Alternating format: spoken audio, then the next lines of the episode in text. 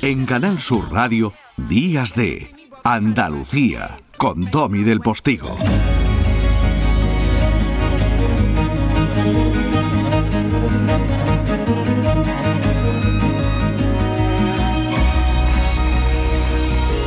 Tiempo para la actualidad en el inicio, como siempre, 9 y 10 de la mañana de nuestro día C de sábado. Publicaba la agencia Europa Press este jueves que en Andalucía se habían detectado dos casos de hepatitis grave, mm, esa que denominan no filiada, ¿no? Estamos un poco a pe así con este tipo de hepatitis en niños.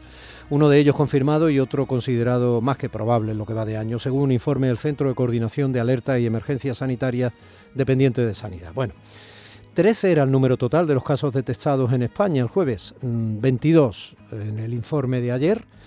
Son 22, eh, algunos eh, cumplen los criterios de caso confirmado, otros eh, siguen siendo probables y esos criterios mm, más o menos son los que se siguen según la investigación que se está estableciendo en el Reino Unido. ¿Por qué el Reino Unido? Porque el 5 de abril, el punto focal nacional del Reglamento Sanitario Internacional, de Reino Unido notificó a la OMS, a la Organización Mundial de la Salud, esos casos de hepatitis aguda grave de etiología desconocida, en principio niños menores de 10 años que previamente estaban sanos. ¿vale? Entonces ahora se ha subido un poco la edad, son niños menores de 16 años, aunque la mayoría siguen estando entre los 2 y los 10 años. ¿no?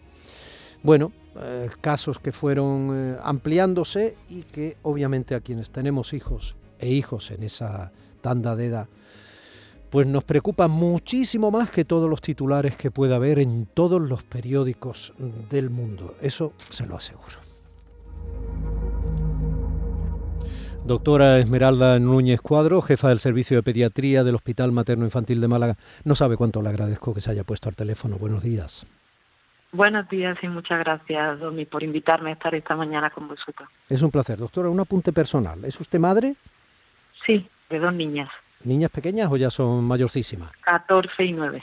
Bueno, entonces estamos hablando ahora mismo de tú a tú, ¿eh? ya no solo entre médico y periodista. ¿Me parece? Perfecto. Vamos a ver, eh, ¿hasta dónde sabemos? Pues sabemos que, se han agrupado una serie de, casos de hepatitis aguda grave en un área concreta del Reino Unido y, tras saltar esa alerta que, comentaba la Organización Mundial de la Salud, pues todo el mundo se ha puesto en, alerta y en vigilancia. Pero ahora mismo hay que mandar un mensaje de tranquilidad porque fuera de esa zona, en el resto de países europeos, se está comprobando si realmente tenemos los mismos casos que, que otro año, porque llevamos desde siempre conociendo casos de hepatitis no filiada. No siempre encontramos la causa de la hepatitis en los niños, pero lo que tenemos que demostrar si realmente es un aumento o no. Y eso todavía no estamos. El sistema de vigilancia es muy estrecho, muy exhaustivo y, por eso se ha puesto en marcha, pero de momento no, no hemos logrado. Son niños que, que empiezan con síntomas indistinguibles a veces de una gastroenteritis, ¿no? Con diarrea, vómitos, dolor abdominal, pero lo que nos debe poner en la pista es la presencia de, un color un poco amarillento en la piel, que es lo que llamamos básicamente histericia, las deposiciones un poquito de color más pálido, más clara, o la orina más oscura, de color que llamamos colúrico, tipo como el color de la Coca-Cola. Y, eso es lo que nos debe consultar, nos debe hacer consultar con el pediatra del paciente porque nosotros sabemos lo que hay que hacer y aunque no lleguemos a lograr eh, identificar la causa, sí que sabemos eh, el tratamiento de esos niños. Perdone que haga una valoración muy personal, ¿eh? no pretendo ser...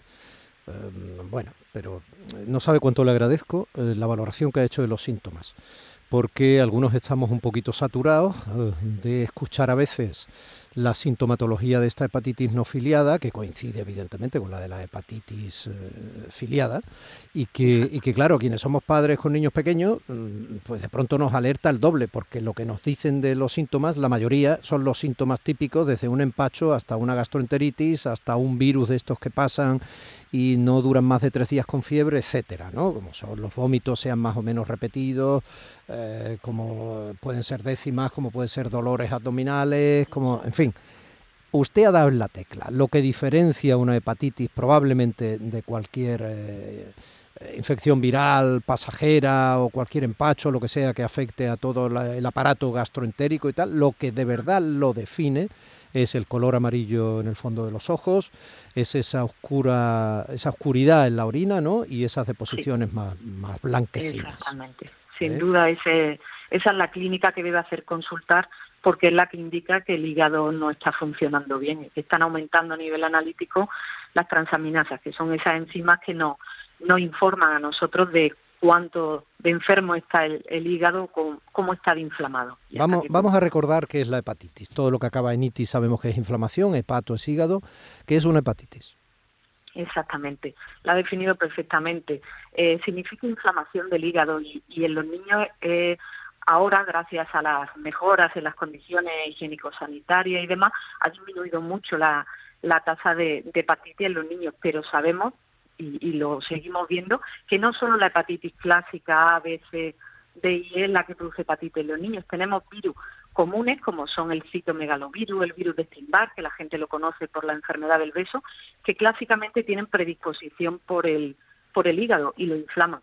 Sabemos todos que el hígado es una de las grandes depuradoras ¿no? de, del organismo, pero tiene además muchas más funciones. Produce proteínas que intervienen en la coagulación, es fundamental que el hígado funcione para que nuestra sangre ante una herida coagule, ante un traumatismo, pero también almacena glucosa, ¿no? En forma de, de glucógeno que nos sirve de reserva de energía, tiene muchas funciones. Y cuando se inflama, pues todas estas funciones se ven afectadas. Eh, y empezamos a detectar una serie de cambios analíticos y, por supuesto clínicos en el niño, en su estado general, el niño más cansado, los síntomas que hemos dicho y si ya el fallo hepático eh, llegamos al fallo hepático, ya es una situación grave en la que se ve comprometido el, el estado del niño y hay que tomar otras medidas. Ahora llegaremos a la situación grave. Muchos padres dirán, pero si que están muy acostumbrados además a llevar en función de las distintas edades siguiendo el calendario vacunal, ¿no? En este caso del Servicio Andaluz de Salud, si mi niño está vacunado de hepatitis. Claro. El, calendario vacunal andaluz tenemos afortunadamente un, calendario muy completo y, tiene eh, se vacuna frente a la hepatitis B eh, hay otra otra causa de hepatitis que no tienen no se dispone de vacuna y por ejemplo la hepatitis A que sigue habiendo no está incluida en el calendario por la baja incidencia y solo la ponemos en pacientes que tienen alguna condición pues que toman fármacos medicamentos que pueden eh, como efecto secundario inflamar el hígado y por tanto está indicado en ello. Pero como decía, hay muchas causas que afectan a los niños, como infecciones virales que suelen pasar de manera banal, sin, sin grandes consecuencias, y aunque afecten al hígado es de manera transitoria y que no tenemos, no disponemos de vacunación. Hay, hay muchos virus de los que no tenemos vacuna. Bueno, hablábamos de casos graves. Parece ser que está en un 10% aproximadamente la gravedad en los niños que adquieren esta hepatitis no filiada. E incluso han tenido que recibir ya algunos trasplantes. Es cierto, pero de momento en España, como tú bien has comentado en la introducción, eh, hay 22 casos en investigación, de los cuales ya tres se han descartado, y de momento eh, en España no hay una alarma de trasplante, de que haya aumentado la tasa de, trasplante hepático en los niños. Cuando, como os decía ya, el, el hígado, que es la gran depuradora, empieza a fallar, y vemos analíticamente nosotros que esa, esa enzima hepática, lo que llamamos transaminasa, empiezan a subir y los productos que debe producir el, el hígado no, no, no, se llegan a producir, las proteínas de la coagulación que os decía, ya no tiene capacidad de dar esa energía que produce en forma de glucógeno y empieza a fallar, es cierto que llega un momento en que eh, la única solución es el recambio de, del órgano. Y eso lo vemos nosotros en el momento, esos niños llevan un control muy, muy exhaustivo, algunos evidentemente llegan a, precisar cuidados intensivos y los vigilamos allí, y en el momento que vemos esa alarma analítica y clínica del niño, ya a veces hay que llegar al trasplante como única solución. Pero de momento, como os digo, y, mandando un mensaje de tranquilidad, eh, en Andalucía no estamos en esas circunstancias. Solo se han detectado dos, uno de ellos con el retroscopio, es decir, mirando hacia atrás, uno de marzo y otro de abril, y de momento no hay mayor incidencia que, otro año. No hemos podido demostrar esa asociación. Doctora, ¿por qué se hizo pediatra?